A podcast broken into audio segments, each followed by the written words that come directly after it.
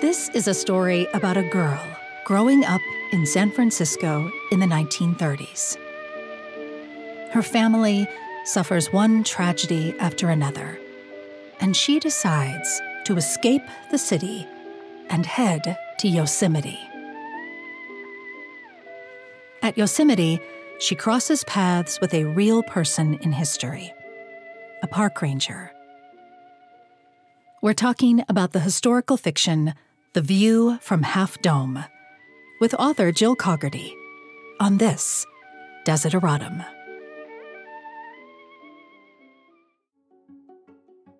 Desideratum means something that is needed or wanted. But it's more than that, really.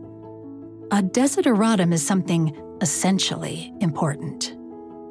I'm audiobook narrator Theresa Bakken, and for me, story is an essential thing. That's why I hope when you listen to these conversations with authors and narrators, with scenes from their audiobooks, that you also hear something essential. I found a, an immense amount of information on Yosemite, the CCC at Yosemite in the 30s. And so that became the basis for Isabel's brother, um, who works at the Cascades camp there. And then in doing that research, I came across Enid Michael, and I was just kind of astounded by all that I discovered about her. She's she was just an amazing woman, and I I really couldn't resist. I had to weave her into the story. this is author Jill Caugherty talking about how the view from Half Dome's storyline and characters evolved. It always fascinates me how creators build one idea from another, or how one thing can lead them to another thing. I also really like how Jill explains how contrast was important to her storytelling. Well, first of all, the the coming of age part was very interesting to me because I wanted to kind of capture the pain of the depression and contrast that and the gritty city life in San Francisco at the time and just the you know the cold and the fog and people struggling in soup lines and trying to just make ends meet. I wanted to contrast that with Yosemite, which was kind of a haven for a lot of tourists at the time who they didn't have a lot of money to travel. So it a lot of Californians in particular would go to the national parks and camp out. And I wanted to show the differences. That's why I wanted to highlight Isabel. Then I could fictionalize a lot more with Isabel, the protagonist, and then show her hypothetically meeting this woman, Enid Michael, at Yosemite, and while keeping true to the facts that I knew about Enid Michael. Yeah, I love what you just said about it being a contrast because that is what really struck me. I think an obvious contrast because of the nature and the beauty of it, but also you do this thing with how your protagonist interacts with Enid. And she has this lens and this experience of the city and people suffering. Mm-hmm. And Enid does not have that frame of reference. Right. Yes. And that that is something that I picked up from the writings of Enid Michael and some of the biographical information that I could I could find on her, I, I inferred that she felt more comfortable around animals than people. And it, it what struck me as very interesting was that while she loved the national parks, um, wanted to preserve Yosemite, that really was at the heart of her mission as a ranger naturalist.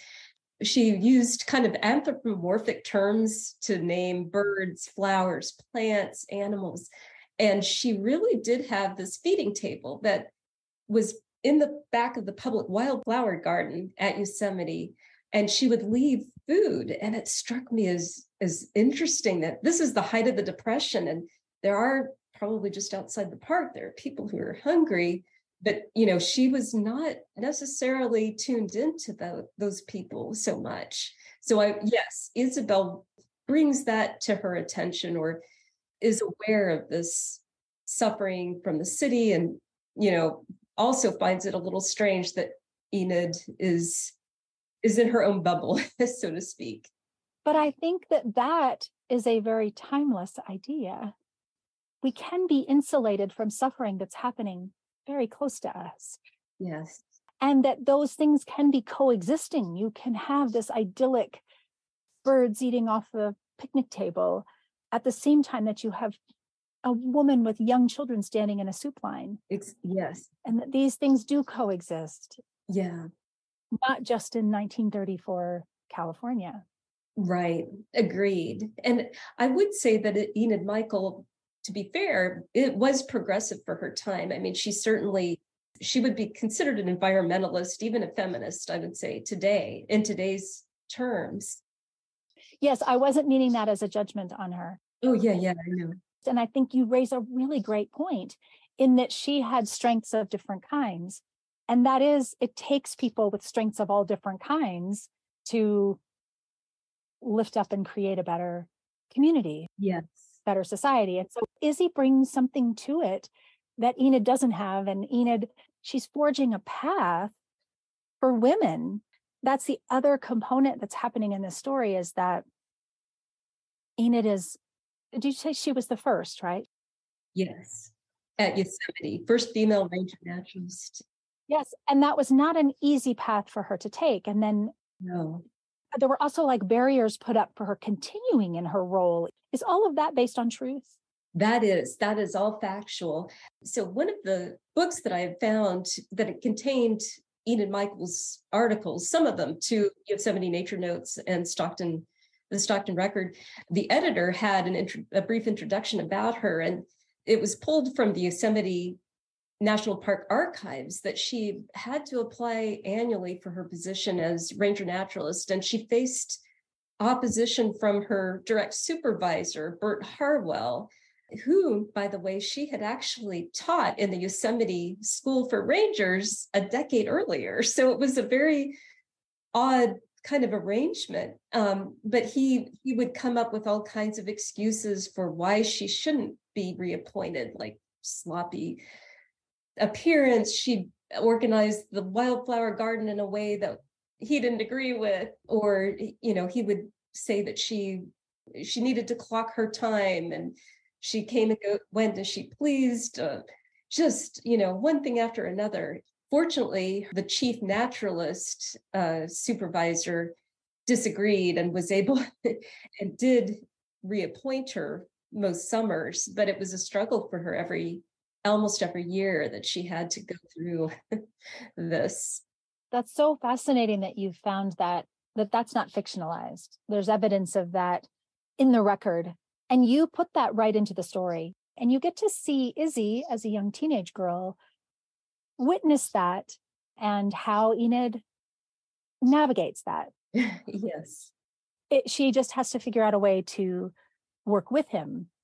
Again, there's some timeless elements to that. yeah, it's I think uh, she to her credit, she did she wrote very flattering letters, I guess you would say, to him trying to tell him she would work with him shoulder to shoulder and that kind of thing but it must have been a, a blow to her to her ego too just to have this person she had taught you know reprimanding her and scolding her and belittling her in some ways yeah and not taking her seriously.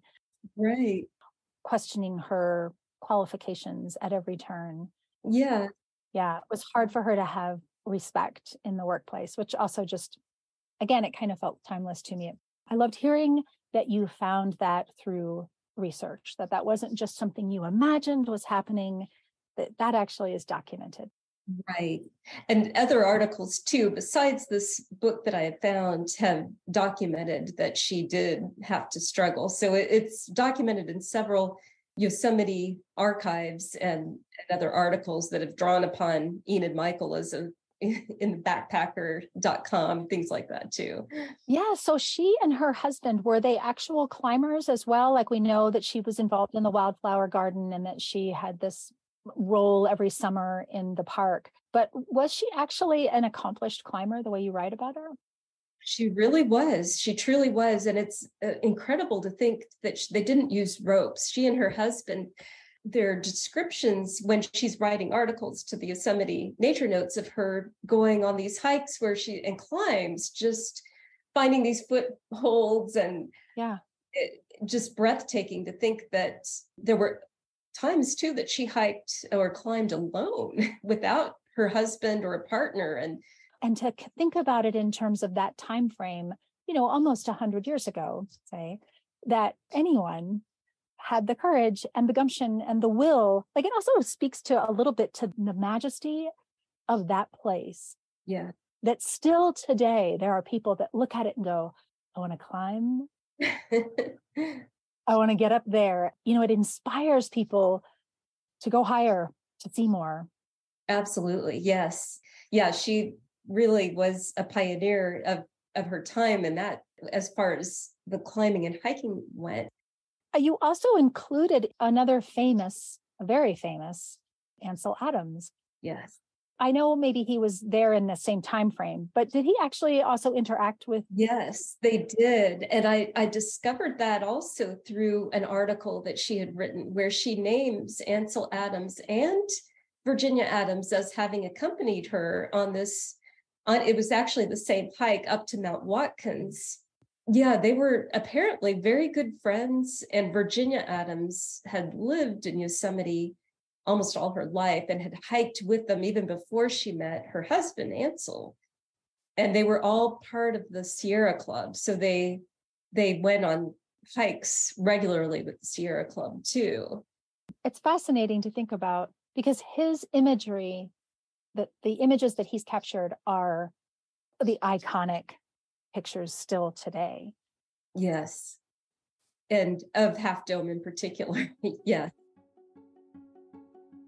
Okay, let's pause right here and listen to a scene from the audiobook.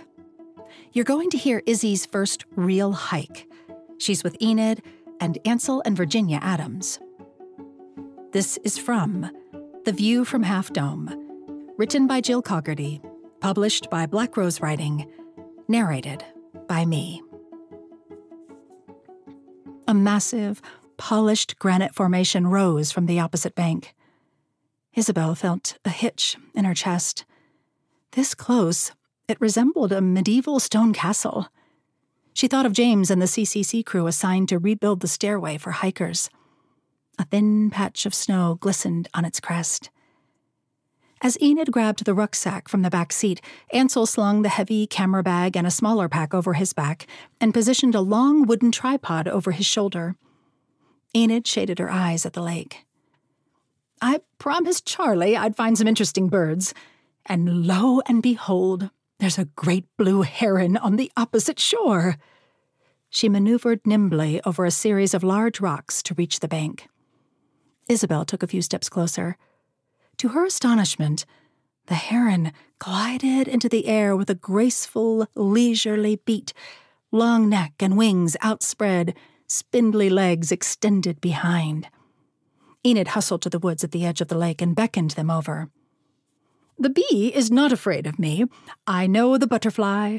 The pretty people in the woods receive me cordially. The brooks laugh louder. A poem? Virginia asked. Isabel met Enid's eyes and smiled.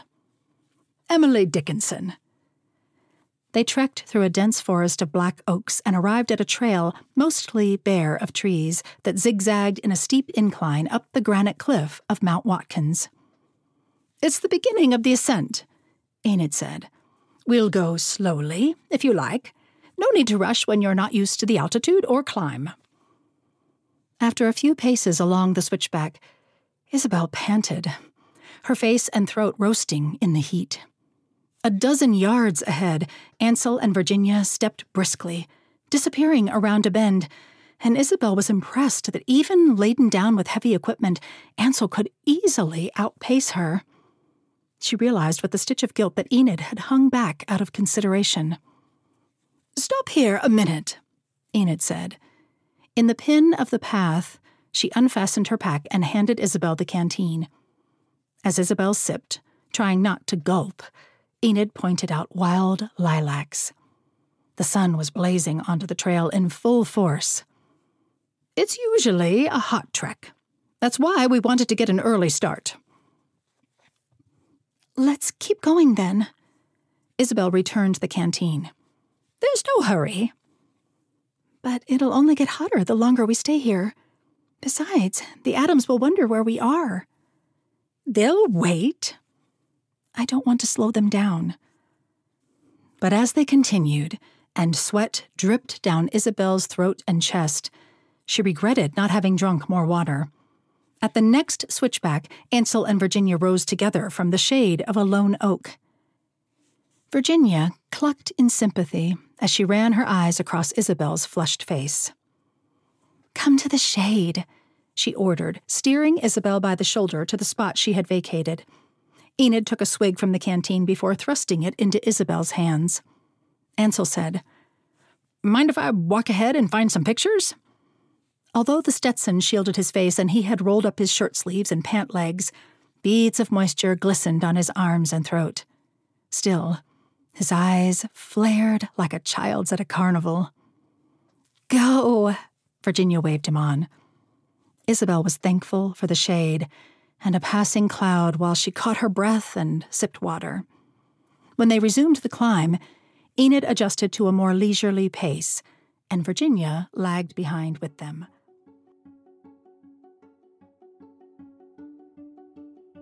Enid gives personality to not just wildlife, but also plants. She finds characteristics um, in common with plants. And one of the ones I really loved reading about becomes important to Izzy's story. So, can you talk a little bit about that, like how you honed in on that particular flower and what its importance was? Sure, yes. So I know that lupine was one of the flowers that was in the wildflower garden years ago. And and by the way, the, the wildflower garden, it's no longer around at Yosemite. I think unfortunately it was it wasn't maintained. But at the time that she was there, there was a description of the flowers that were in the garden. Lupine was one of them. And when I started reading a little bit more about some of these plants, I found that lupine also blooms in the summer. It's kind of at its peak. And I read that it's hardy, it's resilient, it's kind of stands for creativity, imagination. And I thought, you know, this would be a nice symbolism of Enid's sort of teaching to Izzy about being strong, using her inner strength, finding courage within herself. I like that this is a story that, hey, here's a woman doing this. Here's an example of someone found her way on this path. And it's nice to to think about people that forged those paths that made that happen for themselves. I love that about this story. Oh, thanks. Is there anything that I that I haven't asked you about? I think you've covered a lot. I guess I would say that uh, along the lines of of women having a, a, difficult time, the Ranger School, where Enid taught, the Yosemite School for Rangers, it was very difficult, even for women, and only maybe 10% of the class who was admitted were women. Almost none of them was granted a, a slot as a ranger, even after completing that program back in the 30s.